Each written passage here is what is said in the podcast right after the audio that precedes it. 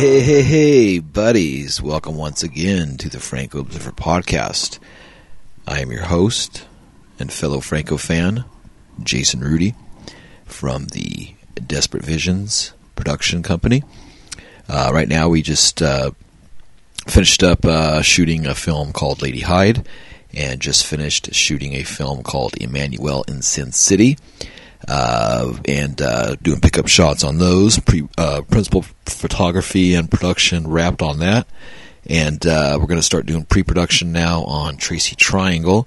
It's my giallo film uh, that we're doing. That'll be the third film done before the end of 2021, and uh, well, actually, I should say film that July August, and um, might do maybe one more before the end of the year. Then I'll have like four in uh, the second half of the year. So that'll be a good good year to start off with, knocking out four films compared to my usual one or sometimes two. So, but uh, yeah, you know the reason why I do that is because like Mr. Jess Franco did right here, where it uh, was this film forty six, and that is Les Ebranales, The Shakers, and it's a France production, and uh, it's nineteen seventy two the alternative titles, quite a few on this one actually.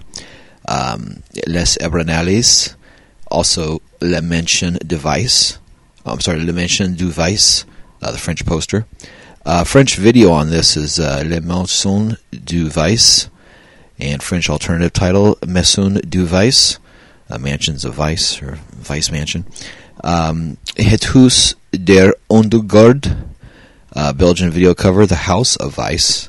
Uh, unconfirmed titles. Um, these are the ones that I knew. Um, Des Feliz pour l'amour, French alternative title. Uh, Girls are uh, Girls for Loving. Also, there's a film called Girls Are for Loving, but this is Girls for Loving. Uh, also, um, Vibrating Girls. That's what I knew this as as uh, Vibrating Girls. Looking it up um, about a year ago or so, trying to find out what this film was. Um, and also, uh, Dolls for Sale. Um, my co-host on this episode, Miss Kali Sini from Z- on Zoom call from Los Angeles, California, home of the Doors. Um, she had it listed as Mansion of Vice and Dolls for Sale, is, how she had it on her um, catalog library. Uh, so, Dolls for Sale, possible export title, and that was the title locked for the BBFC. Um, production company on this, uh, Francois de Film Production out of Paris. Theatrical distributor, Comptoir Francois de Film Production of Paris. And a Cinecenta Film Distributors out of London. Uh, shooting date on this is basically uh, November 20th to December 8th of 1972.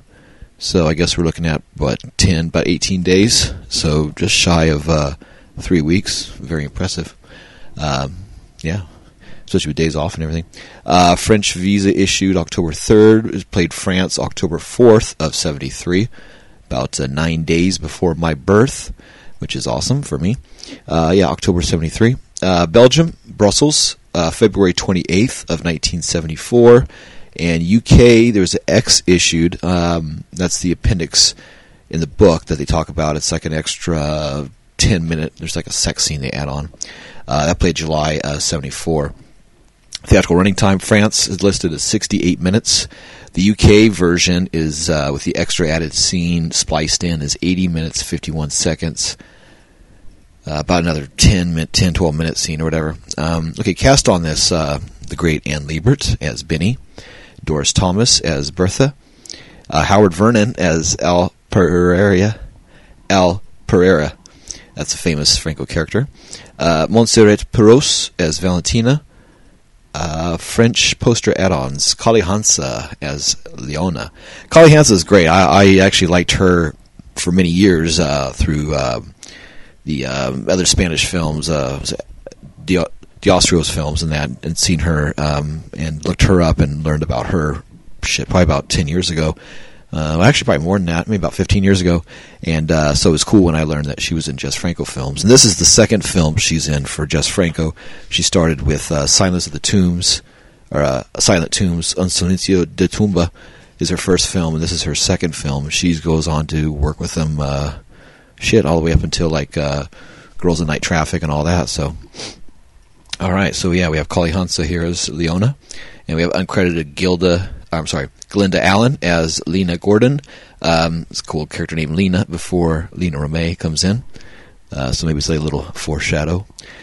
Uh, Manuel Pereiro as Emil Kalman, and Jess Franco as the House of Vice client.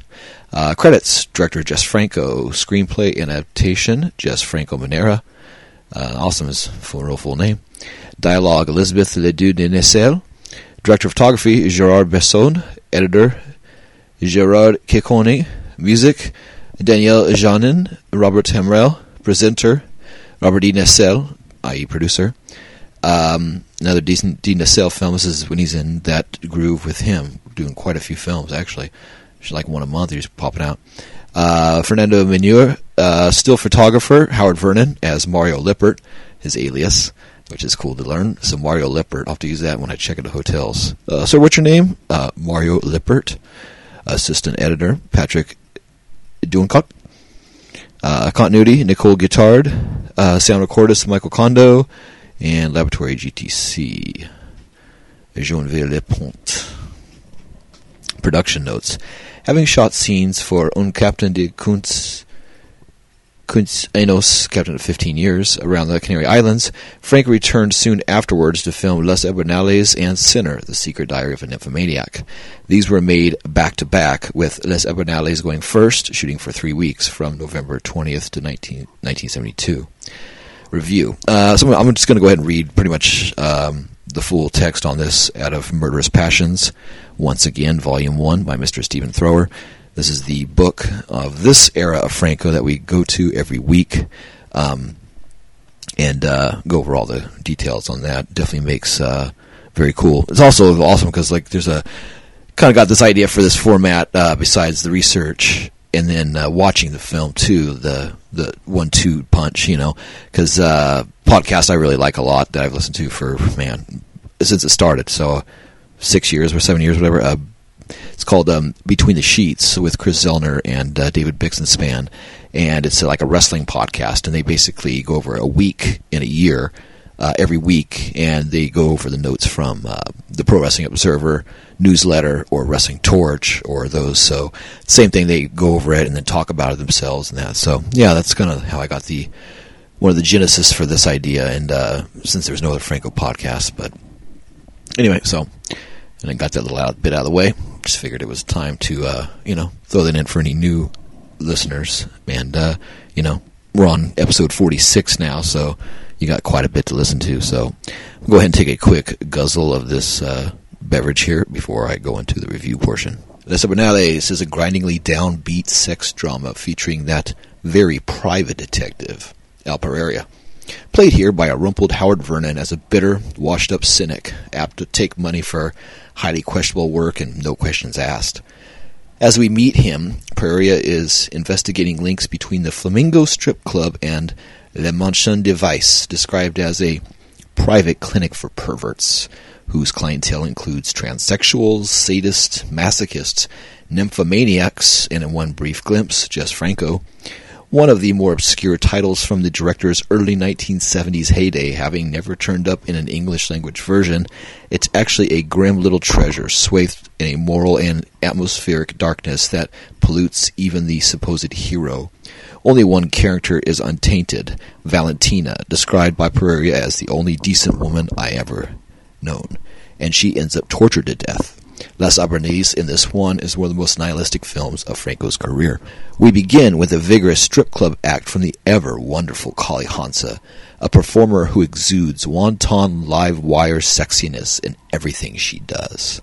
Her performance inaugurates one of the two main elements that jostle for our attention in Las Ebernales while the convoluted plot is certainly engaging in its own right, it's no exaggeration to say that the strip show sequences are the commercial reason for this film. Fortunately, although they gobble up lots of the celluloid, their variety, energy, and eccentricity justify inclusion. We see four different stage shows at the Flamingo.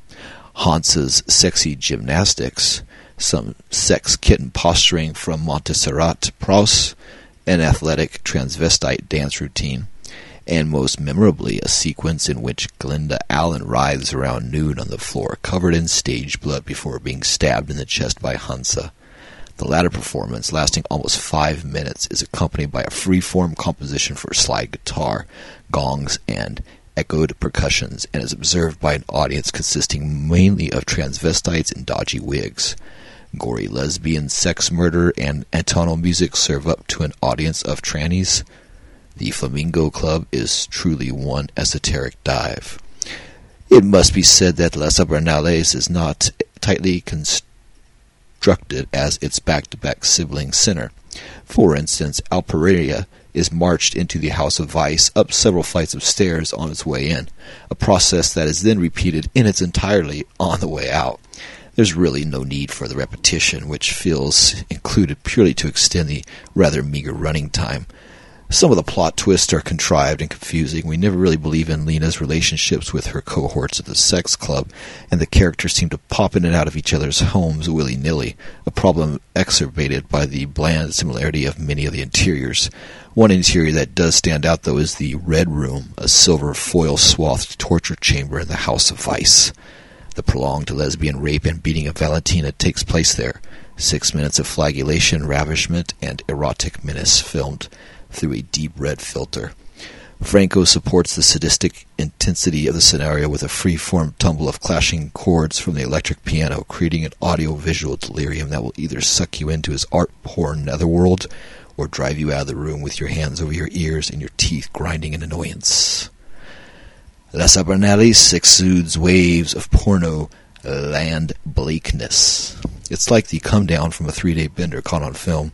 You've been flying high for weeks on a playboy holiday of cocaine and booze, but the money's run out, your head aches, and you find yourself walking the streets of a skanky red light district at six in the morning, with only the doorway drunks for company.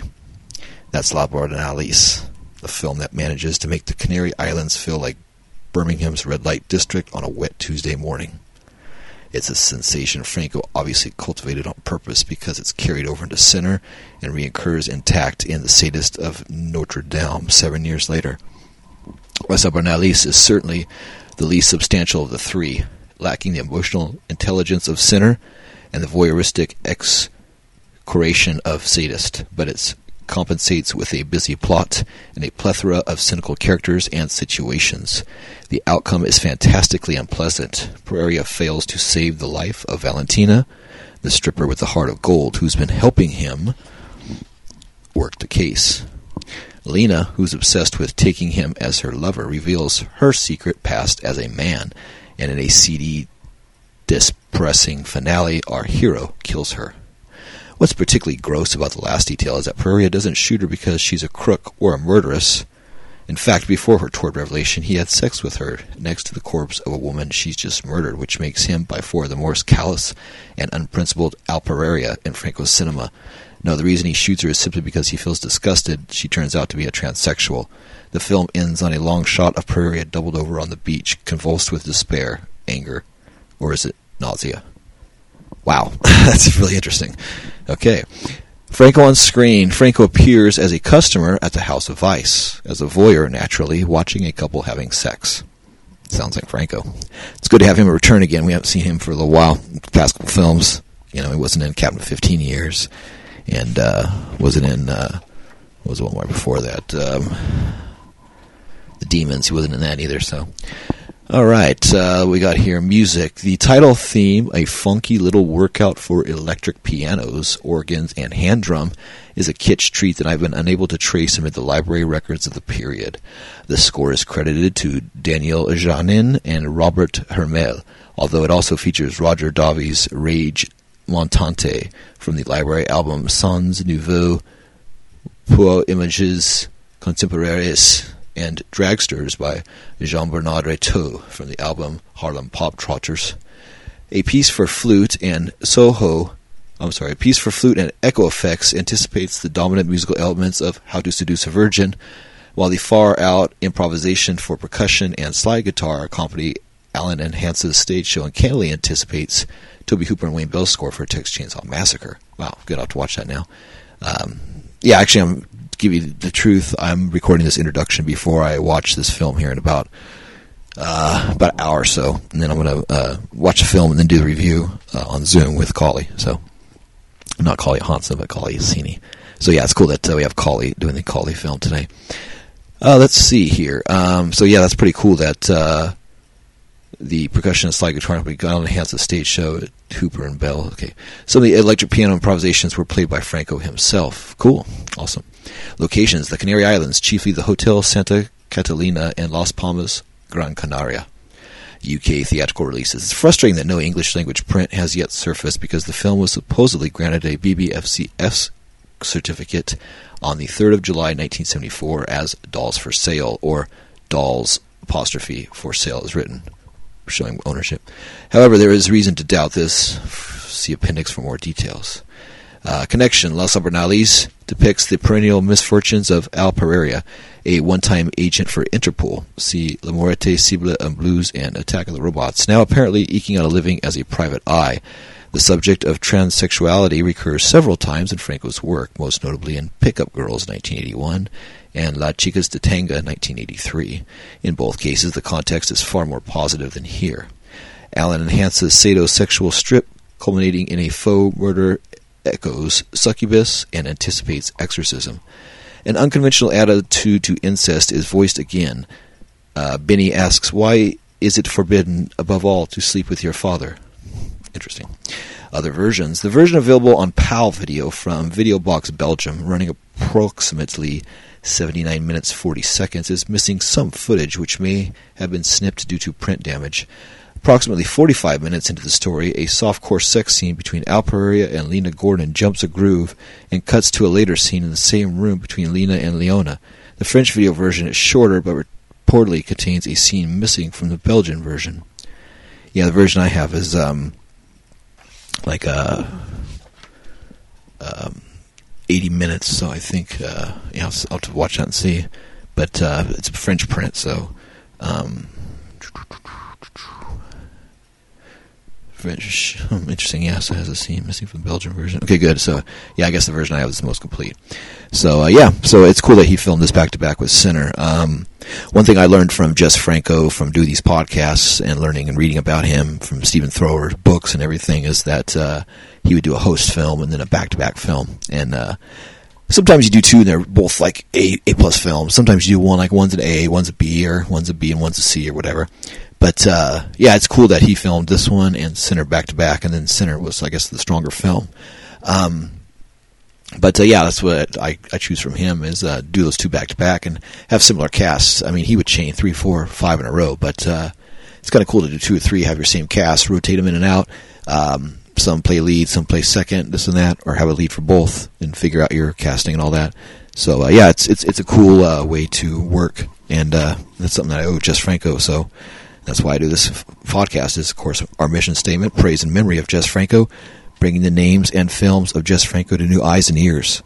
And uh, definitely, I felt that way on. Uh, I think I mentioned it before on the other podcast, but if I didn't before, on day thirteen, last day of shooting for Lady Hyde, went to a lake uh, and uh, had a sailboat show up there for about twenty minutes, and then sailed away. Never saw it the rest of the time I was there, but uh, lucky I was there to catch it that first 20 minutes. If I was 20 minutes later, wouldn't have had it. But uh, yeah, it's a nice first shot of the day. Thought it was a blessing from Uncle Jess, and uh, that was uh, really awesome. And got all that stuff. So, and then I went back a couple days later and different location and got a couple other boats, a couple motor boats, and got uh, paddle boat a few other stuff. So, yep, built up a boat collection just like Uncle Uncle Jess. And uh, it's a cool thing about getting into his films. You learn a lot of different stuff besides just enjoying the movie.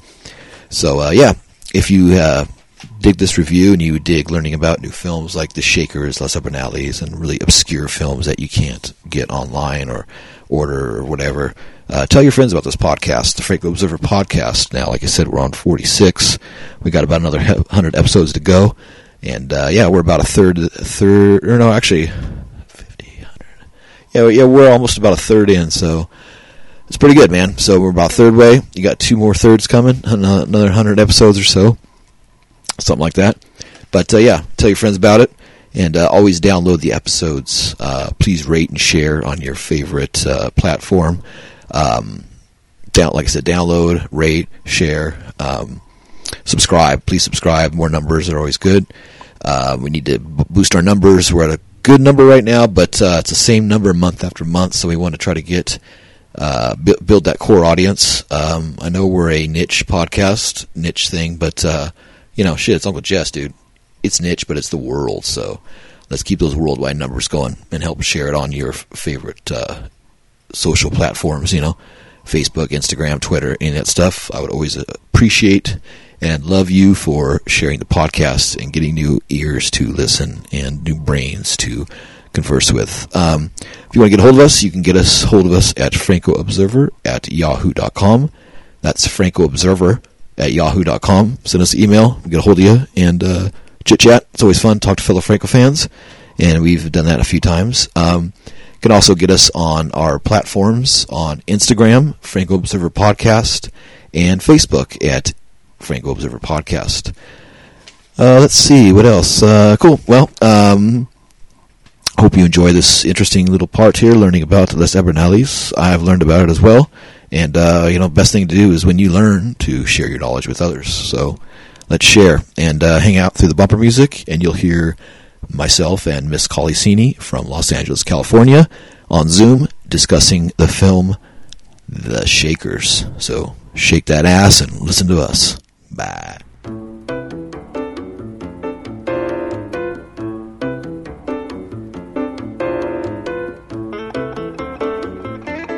Hey, buddies. Welcome once again to the Franco Observer podcast. I am your host, Jason Rudy, and today we are on film 46, episode 46, and it is Les Abernales.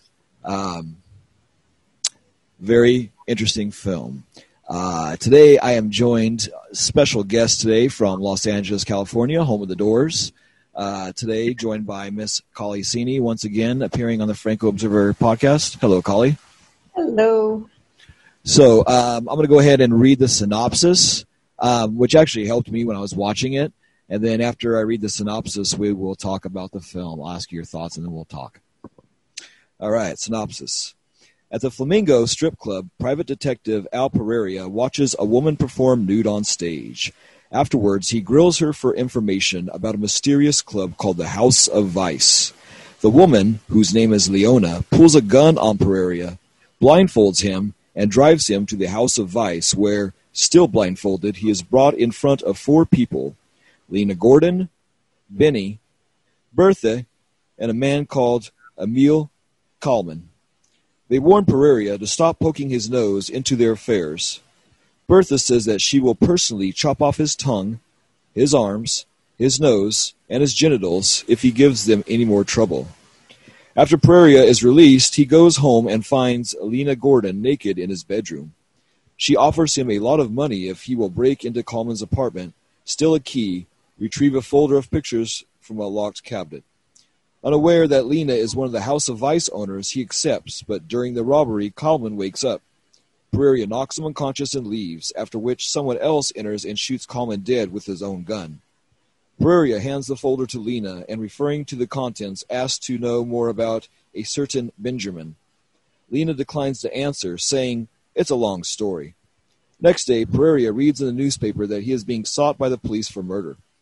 Pereira turns to Valentina, a female friend who strips at another nightclub. She informs him that his client is Lena Gordon, owner of the Flamingo Club. Al forces his way into the club and encounters Leona and Benny. He demands to see Lena, who denies everything. She pulls a gun and tells him that this is his last warning. Outside, Al is attacked by a couple of thugs. He sees Lena waiting for him in a car. Turn the page. Um, and makes his escape. She says that Leona has fallen in love with her and that Coleman was blackmailing her over the photos. She no longer loves Leona and only wants her money. Prairie asks more questions, but Lena says he must trust her. They can both profit from it. Later, Valentina tells him that Lena has refused to be Coleman's mistress. To find out more, Valentina goes to the Flamingo. Benny takes a fancy to her and tells her she can make a lot of money at the House of Vice. As the two of them have sex, Pereira creeps in and steals a set of keys from Benny's purse. At the House of Vice, Benny in- introduces Valentina to Bertha and Leona, but Leona recognizes her as a friend of the detective.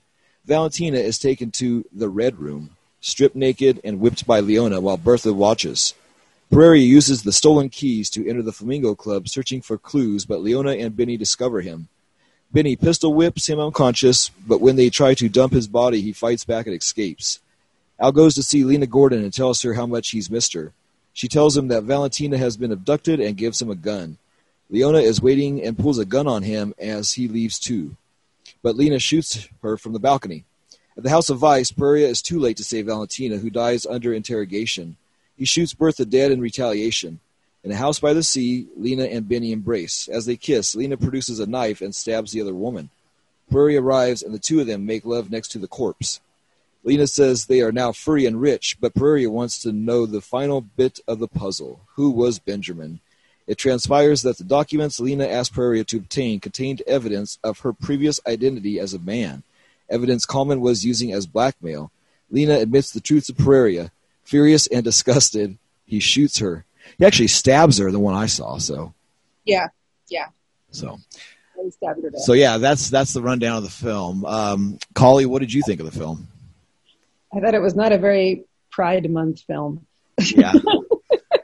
yeah, and, and seeing it with 2021 eyes, yeah, definitely. Uh, also kind of crazy because like there's that scene where she takes him to see the guy dancing, the guy who's wearing uh, what is like a banana thong and like go-go boots and that crazy like shimmer like yeah, I have all that in my notes. He's wearing this like full. It's almost like a suspender, like uh like Christmas tree tinsel, and it's like all the it's like sections, and he has like silver boots and his yeah. I was like, wow. That whole look was like wow, and then he's like, yeah, he's really like shaking his hips and working it, and but it was like he was like excited about the guy dancing, and I mean he was clearly, you know, dancing like you know Right. he was. Yeah, uh, everybody was enthralled.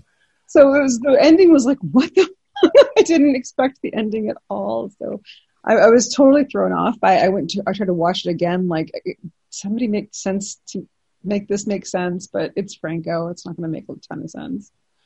so this was your first time watching it, correct? Yeah, yeah. And, you've, and you've seen more Franco films than I have, actually. So that's that's cool. That and this was my first time watching it too. Um, what did you think? Like, is it in your top ten, top twenty, top thirty, or you didn't care for it, or what was your opinion?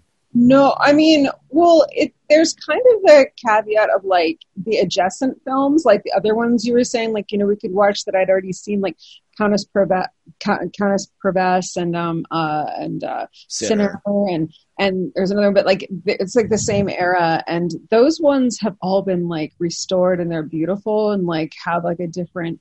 But obviously, they're not going to restore this one because of how it ends. I'm I don't sure know. I mean, I I see it coming out eventually. I okay. So I'm, I'm sorry.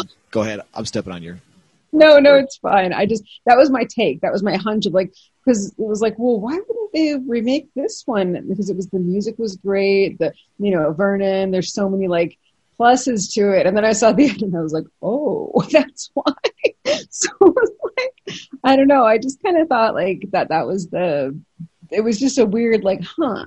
And and yeah, it just doesn't That didn't. It just didn't make a lot of sense with that. I mean, whereas like the other ones that were in the contemporary like zone, they they do make a lot more sense. You know, like there's just like you know like Professor's like a hunt, you know, like you're hunting the most dangerous game kind of thing.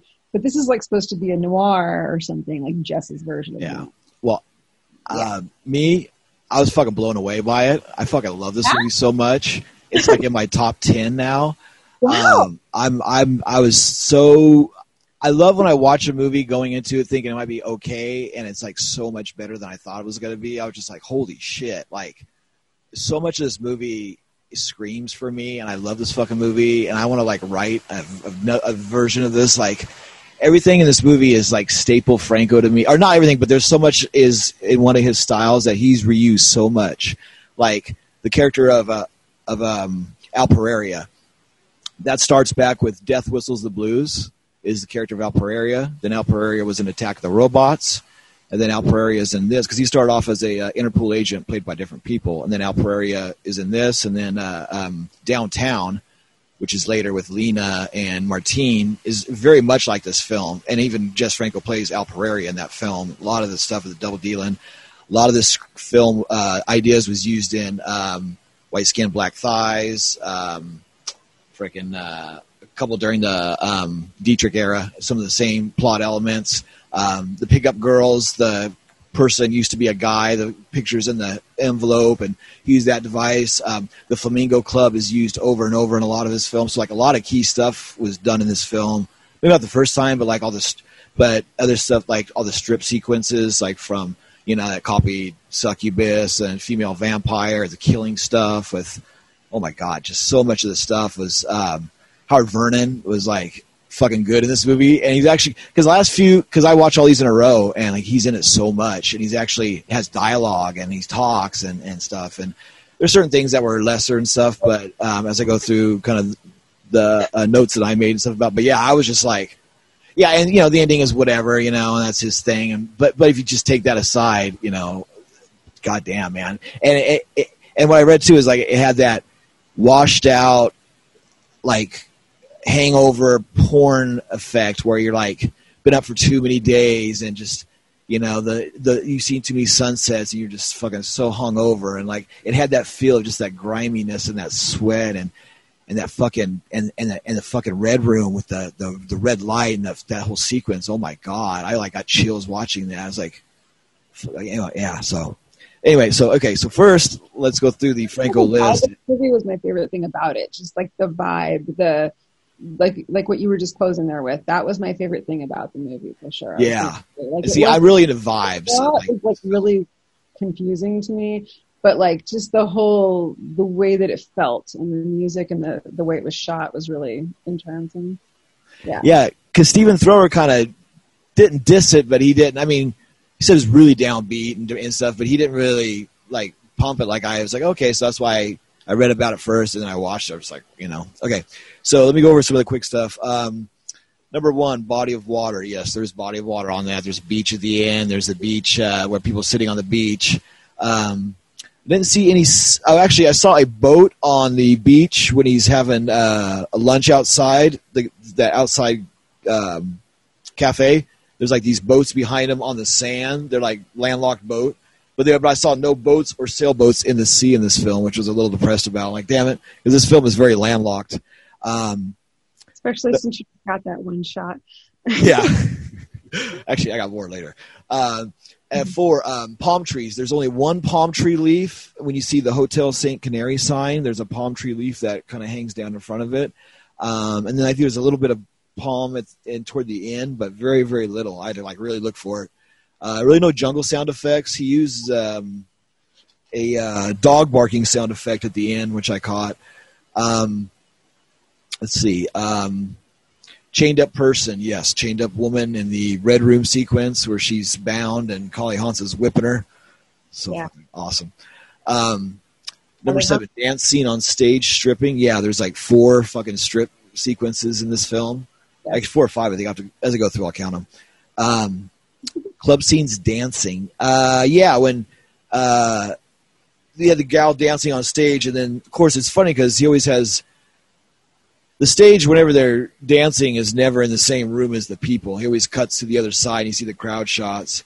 And if you watch, like the stage that they're on with the black and white floor or the red and white checker floor, uh, that's actually the room next to that woman's bedroom because she goes out the door and you see the floor right there and it's supposed to be like this huge club, you know. But all those shots he'll shoot uh, uh, somewhere else of the crowd scenes. Um, so yeah, sees people dancing there, but not too much. Uh, number nine, jazz music, yes. Um, Ten, excessive zooms. He did do quite a few zooms during the nude uh, dance scenes. A couple out of focus shots. 11, 12 mirror shots. Yes, tons of mirror shots. I was counting all the mirror shots as I was taking my notes. Very, very cool ones in this. Uh, number 15, red light. Yes, red light in front of the uh, Flamingo Club when they walk in. And of course, the uh, red room, uh, the little red room, she calls it, uh, that has red light all in it during the second sequence. Um, no sheepskin rub, rug. No masturbation with a uh, letter C item.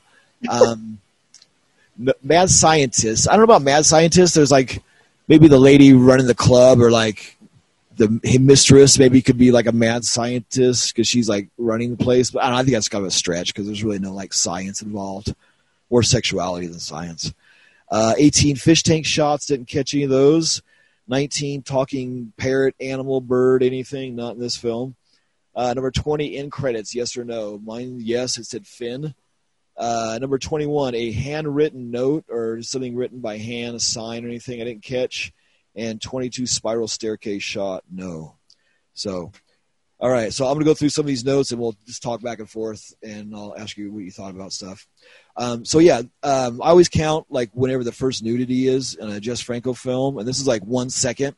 The first shot you see is Kali Hansa like naked dancing, doing a very cool uh, striptease uh, on the checkered floor. She's got like this cool belt on and the cool knee high boots. And Kali Hansa is really awesome. We had talked about her before. This is like her second Franco film that she's in. Uh, followed, she did Silence of the Tombs was right before this, and then this is her second one. Yeah, I've seen um, three of them uh, that she was in. Um, there's also the Amazon Temple one, or whatever. There's like an Amazon one. Yeah, Amazon is. Oh yeah, the. Um... Yeah, and then she. I saw her also in this other movie that Franco didn't do, where she is in space and she gets raped by Pan. You know, the half goat guy.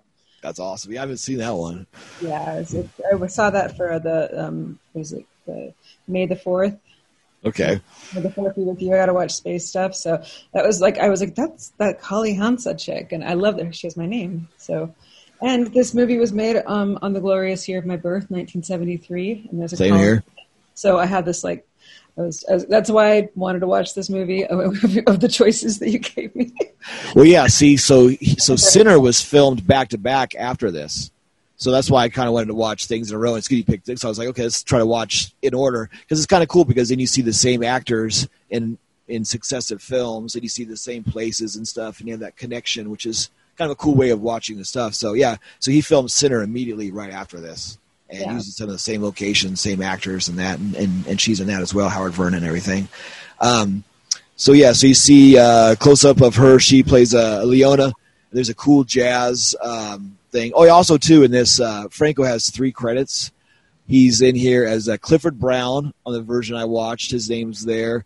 Also as uh, Jesus Franco Manera, and then Jess Franco as well. So Clifford Brown, that's him. Yeah, yeah, oh yeah. Uh, Clifford Brown is his alias, Clifford Brown named after the jazz musician. You know. That's funny. Okay, that's right. I think I, I think that's yeah, that's coming back to me. Yeah, so he's he's yeah Clifford Brown, and then also Jesus Franco Manera, and then his name.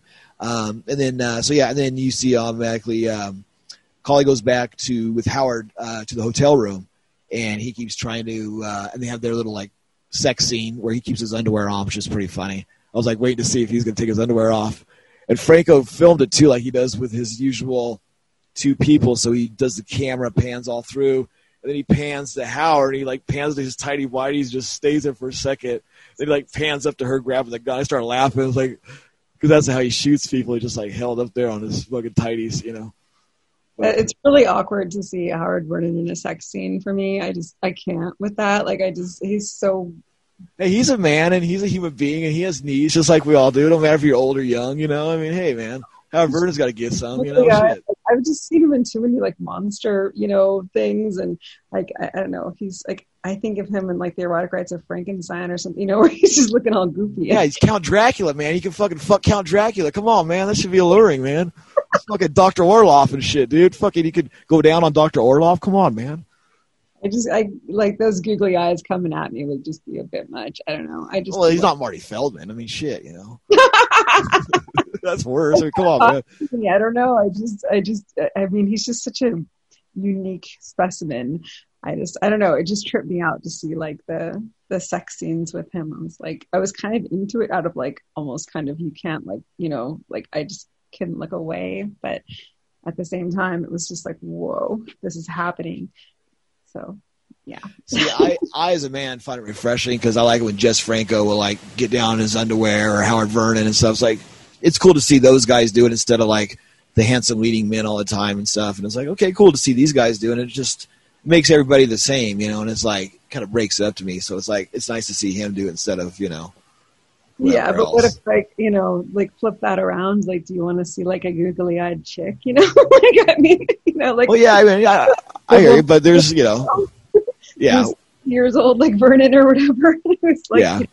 graying and all like you know kind of like like I don't know. It's just because it's always the super hot chicks. I mean, the women in this film. Oh my god, there's like four total babes, total babes. Oh yeah. Well, plus think about like like Vernon. I mean, he was probably only in his 30s or maybe 40s at this time. I would imagine. I mean, I think he looked older than he did. You know, I mean, Trevor succeeded. I don't know. I mean, he's probably like 10 years older than some of the other people. You know, so I mean, that's the thing. But he just looks older, I guess, too. You know, but I uh, don't know. I don't know.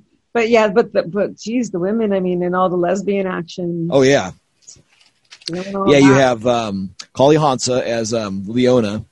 Um, Anne Libert, who's one of my favorites, she's in this a very short part as uh, Benny, and it's cool. I think Benny was named after um, Beni Cardoso, the actor that used to work with Franco a lot uh, before this in a lot of films and after. Um, and then uh, you had um, Doris Thomas as Bertha. She was like the boss, and Doris Thomas uh, was in uh, a bunch of stuff. She was like in. Uh, she, she was. We just watched her in uh, The Demons, Erotic Rites of Frankenstein. She's in uh, Science or uh, Captain Fifteen Years. think she's in Dracula's Daughter. Yeah, so she's in quite a bit, you know. So that's why I watch all these in a row. You see all these same people next film, the next film, the next film, and then they'll break off. You know, like Kali Hansa's in here now, and before that it was um, um, I spaced her name, um, um, Britt Nichols. Britt Nichols was in a bunch, and then she dropped out, and then Kali Hansa's in now, and kind of took her place as like the hot chick that gets naked all the time, and that is the feature of this, and does that type of part all the way through. So just kind of cool with uh, that. So yes, so Kali Hansa basically Howard keeps trying to get to the House of Vice, and she pulls a gun on him, and she puts a blindfold on him and takes him to the House of Vice, and uh, then there's a cool scene where uh, there's a mirror shot uh, by the beach scene in Alice Hotel. Oh yeah, so anyway, so he gets kidnapped and goes to the House of Vice, and they basically threaten him, like I read earlier, to say, hey, you, you get the fuck out of here, or we'll cut off your fucking tongue and your fingers and all that stuff. Then he goes back to his hotel room, and there's a naked girl, um, Lena, which is cool. Her name's Lena. And that was before uh, Lina Romay. Lina Romay hadn't came onto the scene yet, and she's in about two or three films from now. She might be in Sinner or two after that, but she hadn't been in any films yet this time. So it's interesting that Lena was the one that Al Pereira, which is like Jess Franco, falls with, and then he finds out that Lena was a man, baby. You know, but you know, yeah, but uh, yeah. So, so that I thought it was kind of cool. that Her character's name was Lena, and that was sure. At some point, Jess and Lena joked about that. yeah, it was very very foretelling. Um, so yeah, have to wonder if Lina Romay was once a man. Yeah, I just channeled channeled the fucking spirit. Soledad was with him. That woman could be a man. I mean, Yeah.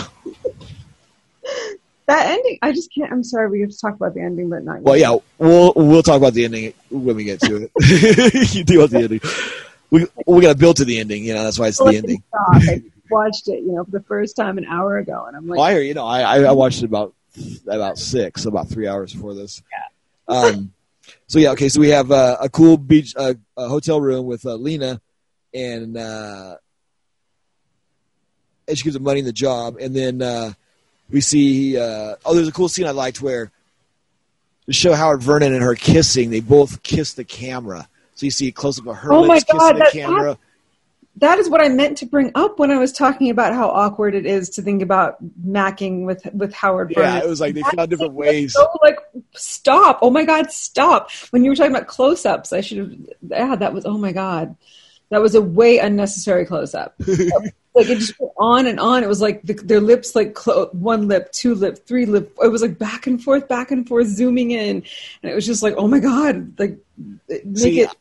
I thought it was cool because, like, as a director, like, I was trying to figure out, okay, if I was in that part, you know, and you're an older person, you got to go to bed with all these young girls, you got to film it. How would you do it to make it, you know? And I was trying to like count how long, he, like, and all the scenes with the girls are really short, like the time where they're together, not naked, but whatever. It's like they lay, and usually, like, that one is him on his stomach in his underwear, and then the other one him on his back in his underwear, and then the one is like a quick thing, and she gets up, and leaves real fast, and all. I mean, all the scenes are like twenty seconds. I mean, they're not like a big long Yeah, you know, sex scene like he shoots with women. You you're Like, what is even? Who is even fucking? Like, who's likes each other? Who faking it? Who's like scamming? Who's into it? Who? It was so. but yeah, that Howard Kiss thing, that was like I could just hear the the Jaws soundtrack, and it was like dun dun dun. dun. I was like, oh my god, make it deep throat. Yeah. It's just like I could. it just went on. And then uh, so you have that, and then uh, I thought it was pretty cool. And then he had uh, after that, he had a striptease number two, uh, about 21 minutes in, which I thought was a really cool idea. He did with uh, Valentina, where um, she's uh, she like takes off a part of her clothes, and then it goes to black, and the music stops, and it starts up again, where you see her do the next sequence. It was almost like a peep show booth. I was thinking like when the quarter runs down, it drops. You put the money and it comes back up again, and the music starts up again, and the girl takes off her next thing. That's how he shot that sequence in pieces like that. He kept going to black, and then the next thing, and then they go to black. Again. That's how you read that because I was wondering what I was like. I was actually thinking like, does he have some kind of weird film going on where like he, he's running out? but that yeah. makes that it was intentional because it was just it was so strange how it was like she would get off the gloves and then be like oh, look my fingers are and then it would go black. And then it was like the next well, thing comes off and so the dance of the seven veils or something. No totally. And, and watch all of jess franco's films and his strip club scenes striptease they're all shot really interesting almost never erotic quote unquote you know they're they're very interesting and odd. Like that's why when we're watching all these going over the process of them. It's like one little gal was just sitting in a chair, just going real slow, just like like five times too slow, and you're just getting mad. And another one just laying on the floor and maybe taking off her shirt, and that's it. And just really bizarre. You're just like the fuck, you know. You think a girl standing up doing the strip tease, and he never shoots it straight like that. It's always you know Soledad yeah. with the candelabra and the naked mannequin woman, and you know they're all just bizarre, fucking you know all that. Which she goes into here your hips, girl. The only hip shaking. Well, I guess we got some hip shaking from Kali at the beginning, and then from the guy in his crazy ass outfit. Yeah, that that one I counted too. That one's coming up. Yeah. So okay, so it goes from that to um, uh, blackout shots in between in the red dress. Okay, then goes to striptease number three, the transvestite guy in the silver boots and the silver tassel suit and everybody was enthralled with that guy. Like, oh, that guy's magnificent. Look at him move, and like, and he was like the fucking star. And everybody in the club, all the women were just watching him. And that was an interesting club too, because everybody in the audience was um, men dressed as women, and women were the all audience. And some guys were more passable than others, you know, with, with their makeup and their wigs and this and that and such. But, but you could tell it was very, like I was talking about, it's a very desolate place and stuff with this with that film. It's very interesting. I thought. Yeah, I was just I still am so confused. But the ending, considering that that scene, I was like, "Oh, cool! This is like a Pride Month movie." it's like super. Well, you gotta look at. I mean, you know, twenty twenty one didn't exist when this movie was made. Think of it that way. I mean, oh uh, yeah, but I mean, you know, they, they, I mean, obviously, Jess was ahead of his time with all that. But I mean, you know, yeah, I mean, like, he was just showing that that that club and what it was. Like being, in, I mean, he, you know, he had Howard saying how great that guy shook his hips. So if you have a guy complimenting a man on him shaking his hips, you would think that they were yeah. like down. But, but also, Howard Howard called him a man as well, and Howard wasn't deceived that he wasn't a man. But he wasn't. He wasn't trying to not be a man. I mean, he wasn't wearing like. No, no. But when Howard's looking at the guy, he wasn't like. He had a banana, you know, thing on. Like. Right. Right. I mean, he wasn't trying to look like a woman. So he well, yeah, no, being a man at being sexy. So that but that's why I think Al's character wasn't offended or wasn't mad because he knew it was a guy and he was like, "Oh, that guy's this and that," you know. Yeah. That's how I read it, at least, you know. Didn't he sleep with that girl though? Like, if you fuck somebody and you can't tell, then who cares? Well, well, he also kept his underwear on all the scenes too. So I mean, you know what I'm saying.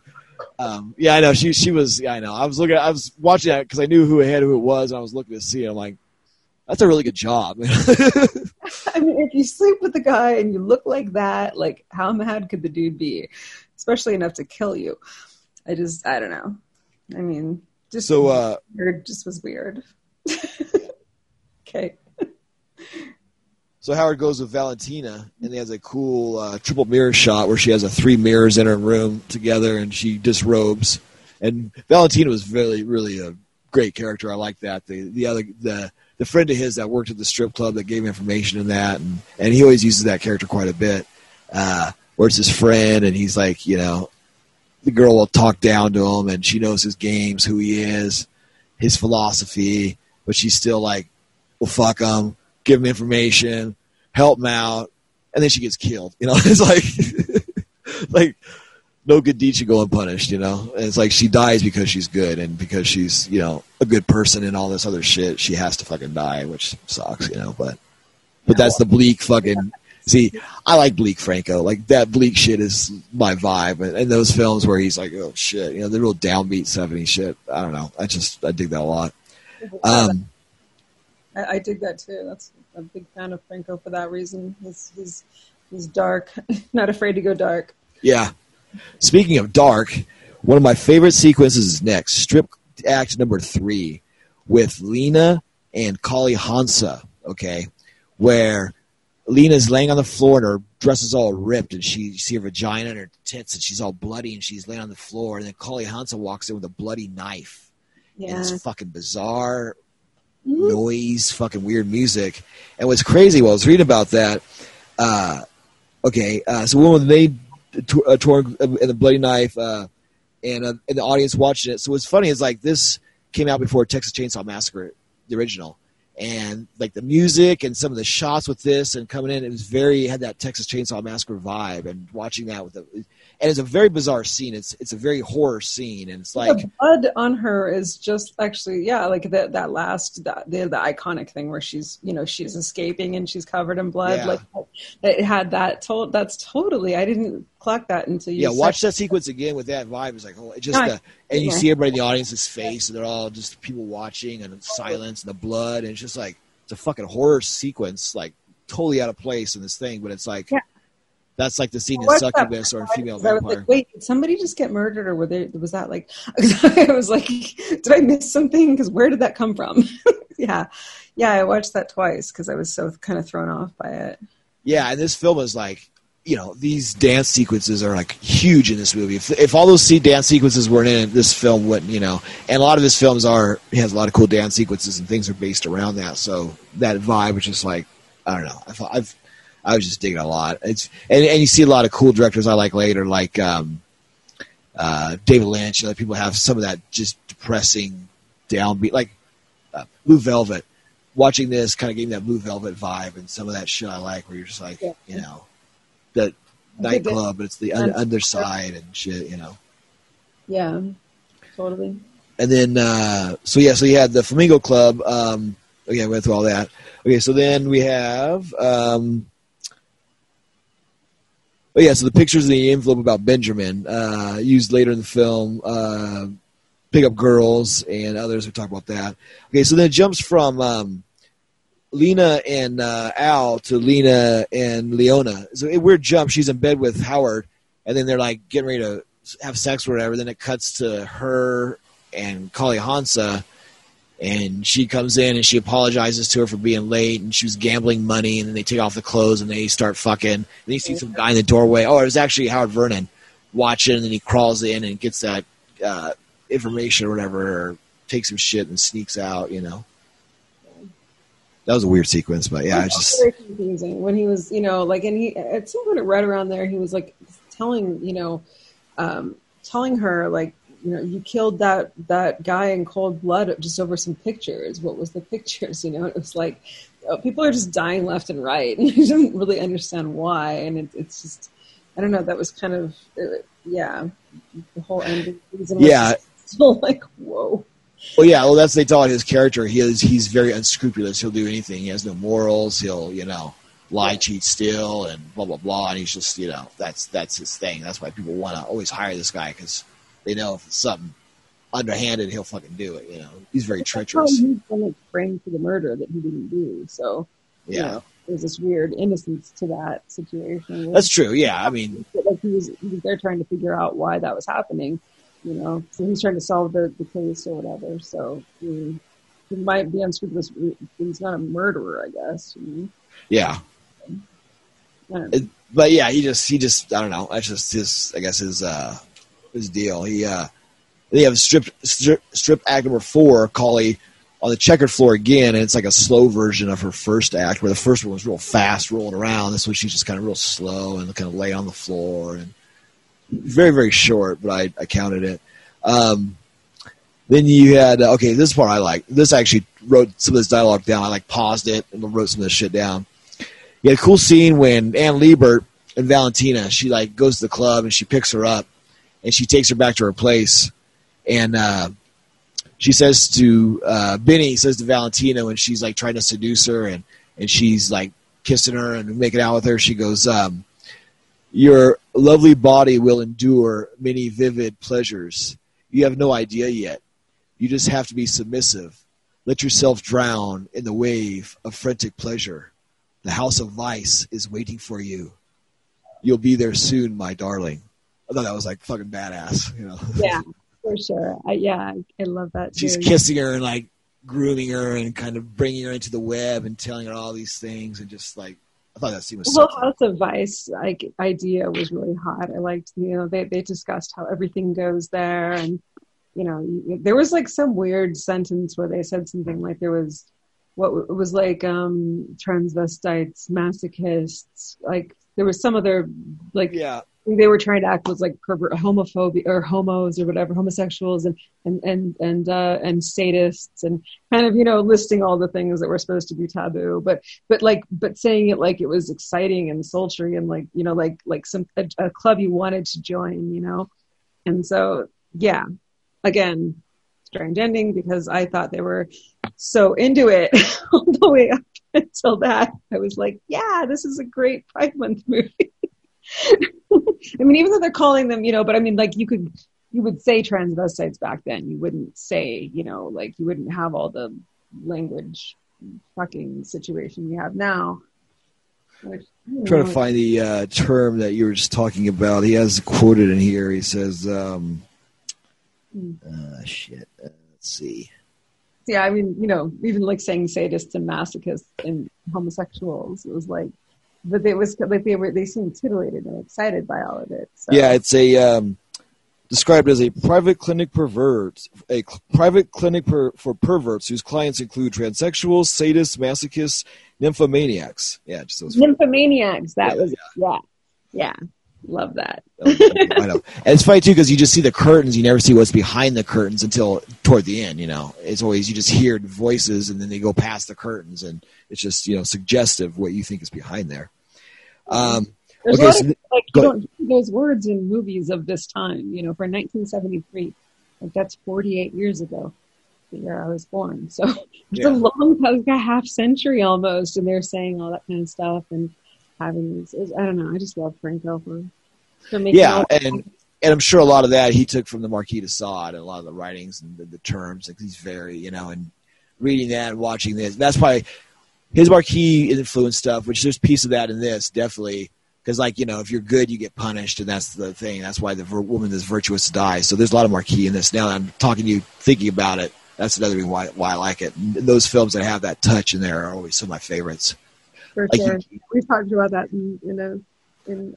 Um, film. Okay, so then we go into, uh, as uh, Alice Arno calls it, the Little Red Room at 56 minutes with tinfoil walls and uh, Kali Hansa with a sexy necklace on. She has this cool fucking chain with all these like pennants hanging and like 10 or 15 charms swinging when she's naked with the big boots and. Wasn't she wearing that in the beginning, in the very first scene? yeah, yeah, she's wearing that when she's dancing, you know. And, but you see the necklace better when she has the fucking whip, and that's just like, Very Kalima, you know. yeah. As a as a Kali, I was hyped for that. And I love that she gets naked when she whips the people. Like she doesn't have to be naked when she whips them. She's naked. You know, it's like even better. You know. She does. What are you talking about? um. So yeah, she has that and uh, the whip, and that's a really awesome sequence to me. I thought I really liked that a lot. And um, let's see. Then we have um, what's that?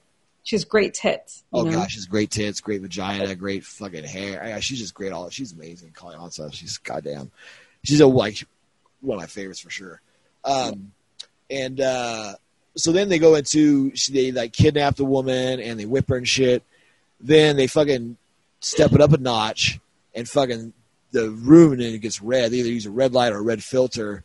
And Alice Arno, the head woman, gets turned on. The women's get whipped, whipped more, and she keeps unzipping her suit and zipping it up and zipping like she's fighting against it. She's no, no, and then she's like, "I'm coming, I'm coming," as she's going zipping up her zipper up and down. And the woman's all getting close to death, and then like, fucking woman dies, or close to death or whatever. And then she like starts like kissing her corpse while like uh, Anne Libert and uh, fucking uh, the other chick you know, start kissing and shit. And I thought it was just amazing. It was just like the soul was leaving her body, and then like all that was going on, and yeah, it was fucking crazy. I was like, I don't know, closest thing to like just which I don't know. It, gets, it was it was fucking amazing. I, I really like that sequence a lot. That was probably like my favorite part of the. Yeah, yeah, it's hot. It's it's great when the the ladies get all all sadomasochistic and all that good stuff. It's just I don't know. Plus the graininess of the print and the red, and it was like very I don't know, just Yeah, no, gave me that good '70s fucking feel I had as a kid that you don't see. The things get cleaned up, and you know, it's like like Texas Chainsaw Massacre. We watched it on VHS back in the day, and it was funky. You watch it cleaned up, it's like okay, you know, you can see things and shit. When you don't see everything, it's better, I think. You know. yeah, there is something to be said for leaving a bit to the imagination. And this was a good beat up print too, because it it had like a lot of splices in it sometimes, and a couple jumps and weird, you know, rainbow, and it, it, it had a lot of it had a lot of good variety. It had a mine, it had the VHS wear, then it had film wear and, and everything. Yeah, so the dark corners and all that. I think that when you yeah, there's one the- there's one part where Howard Vernon's in bed. and It has a weird like sideways thing. It's pretty Mhm. funky. Um, okay, so we get close to the end here. So then uh, we have. Um, oh yeah, so Franco's in here twice. I caught him twice in the film. Okay, so he's in the end when so Howard Vernon's going into the House of Vice, and you see the guy. He goes to the first room. He sees the old woman uh, stroking the naked young woman, and the guy with his back to the camera, smoking, watching, and that's Jess Franco. He's watching that woman in that scene. Do you remember that? I honestly didn't clock that. Yeah. I, Okay, yeah, so there's like an older woman wearing like a you tell she's like in her sixties or something with glasses, and there's a naked young woman. She's like touching her, and he's like sitting there watching it. So he's a voyeur. He's one of the clients of the House of Vice. He's watching her, and then when Howard Vernon goes, so you see you don't see his face. So then Howard Vernon goes into the red room and sees all that, or they show that Jess Franco. You see him in that shot sitting there in that fucking red thing for like five or ten seconds. You see Oh, that. So I counted him twice in here. So it's like you see his back, so you don't see his face, and the other one he shows his face. So, he plays two clients in the House of Vice. You know, I always like that. You know, you count because I do it myself. I'll play a couple roles, my back or front, just to try to double and triple yourself. You know. So he was doing that too. That's nice. Because in a couple films before this, he he wasn't in. Like he's not in uh, the Demons. He's not in, and he wasn't in um, uh, the erotic. Or no, and he's not in um, uh, a Captain of 15 Years. So two films that he made back to back, he wasn't in, and he's usually like in all of his films. So I was like, oh shit! So this one he's in twice. So I think he like made up for it. You know, not not doing the other films. His resume back up. Um, so then we have uh, uh, let's see, uh, Smoke in the Red Room. We have shootout, and uh, Vernon shoots and kills the boss, Alice Arno, and uh, Anne Libert's with Lena, and then um, so Lena, the character Lena, goes back with Betty. I'm, I'm sorry, with Benny, and uh, which he's used that shot before in a couple of films where she'll kiss with the person and then reach down by her foot, pull out a, a blade, and kill the person. He's used that in a couple of films. I forgot offhand, but I caught that because I used that shot in Love Blade before I got into Franco. And when I was watching my friends, like, oh, there's a Love Blade shot. I was like, oh shit, you know, I could fucking copied a Franco shot before I saw Franco, and so A now I catch that shot all the time. You call it What's that? a love blade shot. Yeah, it's a film I did called Love Blade. Oh, okay. Yeah, and I did a shot of where a girl is making out with a guy and she's getting excited and she reaches down to the floor by the edge of the sofa and pulls out her knife and then starts stabbing the guy. Oh, okay. That's the scene I did. So in this one, she like reaches down, has a blade, pulls it out, and you know, kills, which that's been done a lot of films. I, I've got it from some film, I'm sure. You know. Uh, so yeah, so she kills the woman. Then now we're going to the end. So then she kills the woman. Howard Vernon walks in. They have their dialogue, and he keeps wanting to know about Benjamin. Who's Benjamin? Who's Benjamin? She says, "I hate Benjamin. Benjamin's not important." He goes, "Yeah, I got to know Benjamin." She says, "Well, I was Benjamin." And you see his face right there. Howard Vernon, too's old man. He does the hang jaw mouth, and and he, and he says, uh, "I killed for a man. You know, I did this for a man." And he's just so like so upset at himself that he was fooled, I guess. And uh, reaches down, grabs a knife. That that that that same knife that the woman used, Lena used, he stabs her with, and she dies. And then he just wanders off. Actually, after that shot, the, the shot of him wandering on the beach, I thought was so beautiful. Like that shot of just him from ahead, and you see him just kind of wandering, and you know it's early in the morning, nobody's there, he's by himself. It's a lonely beach. It's boat tipped over, I think it was, or turned over, and you just see that from up in the balcony, and, and that is really pretty. And then it just ends, you know. But the act before that. So now, the floor is yours. you want to talk about this? no, I feel like I kind of already have like made my point with how just incoherent it was from the rest of the film, but, um, but yeah, just the oh, there was something you were just saying with it leading up to it where, um, oh, sorry, train of thought is. Oh, where like the woman is dead and that doesn't um, bother him, or. sorry. No, well, it's not, funny because like because he makes out with her like next to the woman's dead corpse for a while, and it's pretty funny. It's like you walk in, he sees the woman dead, and he's like starts making out with her, and the woman's dead laying there, and he has no problem doing that, and that's fine, and you know, fucking next to a corpse, you know.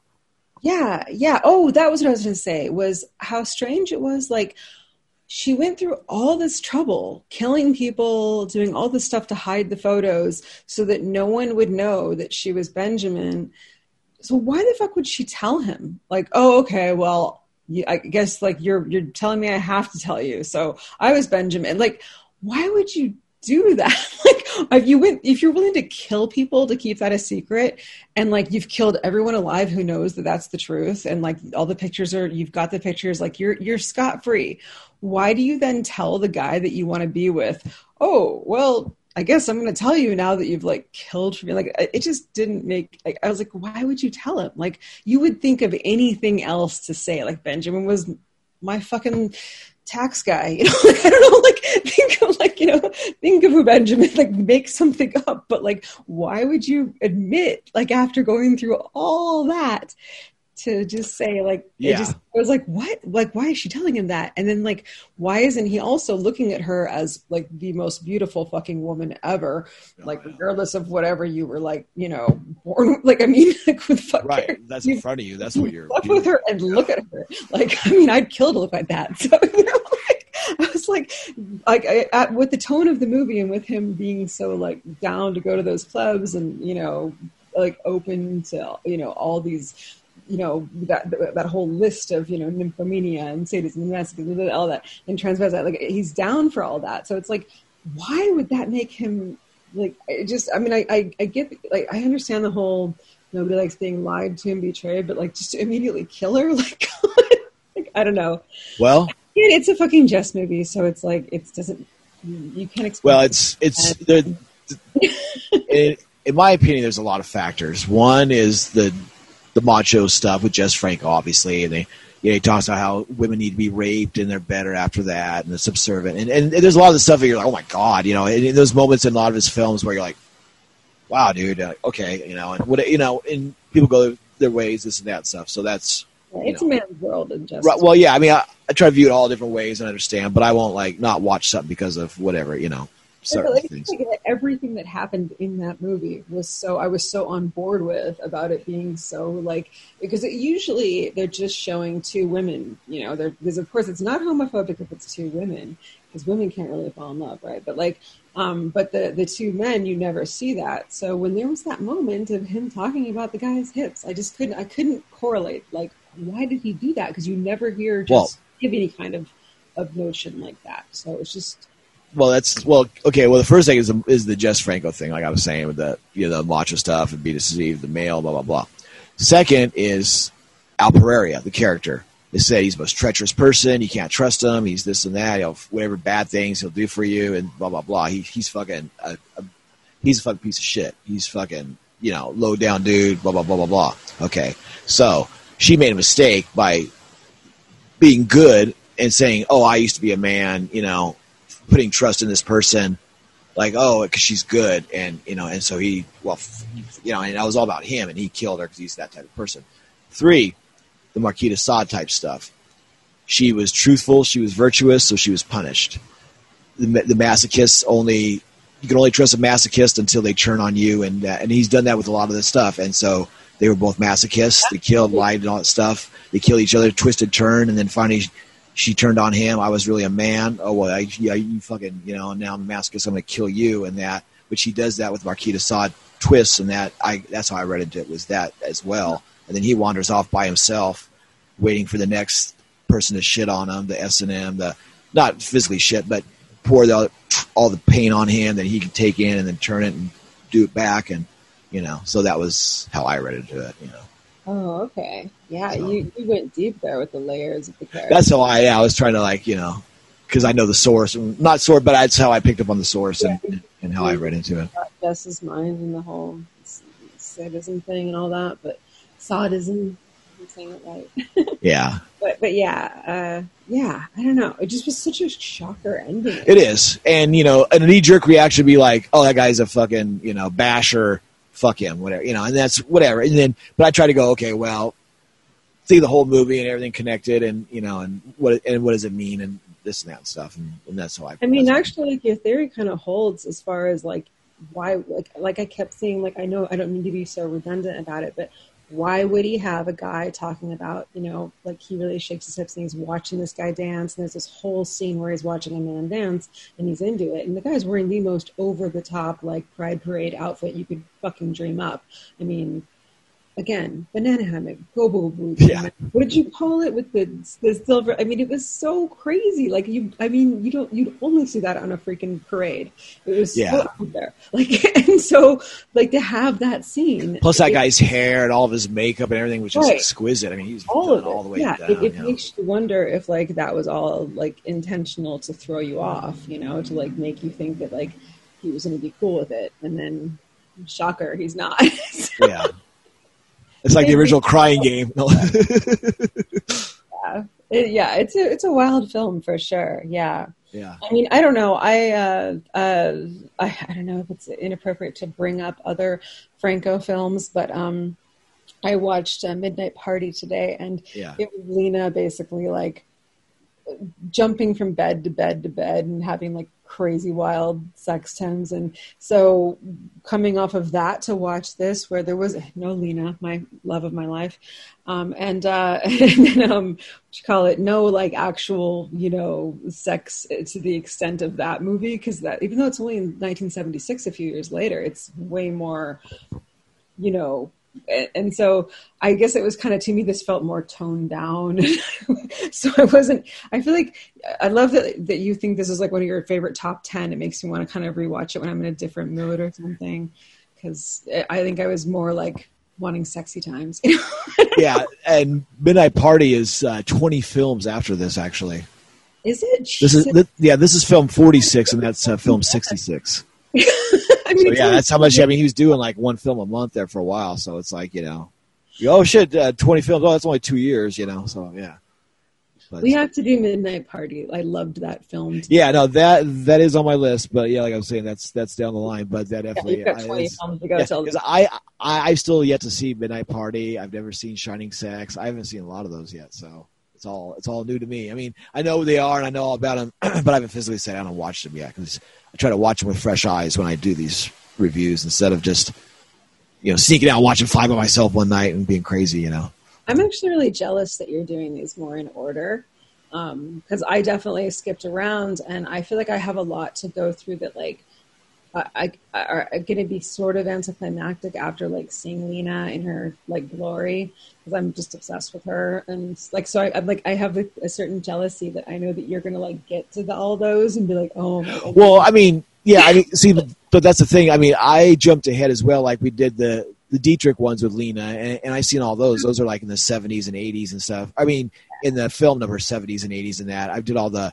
you know all those with him in there but then we went back and jumped around you know and trying to do them all in sections so then, uh, so then like this will lead up to the Dietrich era of where I'm at now. I'll all go in order, go to the Dietrich era. And then, so then I already did all the Dietrich era. So then I'm going to go back and do all the early shit that I haven't done yet, like Orloff and Dr. Z and all those ones I haven't done yet, all the first few ones, you know. Then go back and do the ones past, you know, the Dietrich stuff like so Girls of Copacabana and all that. I guess I didn't clock that. All right. Still, yeah, you've. I mean, well, I still have tons of eras to go through. I mean, I've only seen, I think, sixty-two Francos now. I haven't caught up. Like you, you you've probably caught up with me by now. Well, I'm at like uh, I've seen about 50, 51. Yeah, yeah, somewhere around there, so. There's still there's still over a hundred for each of us to dive. Oh, I know, I know.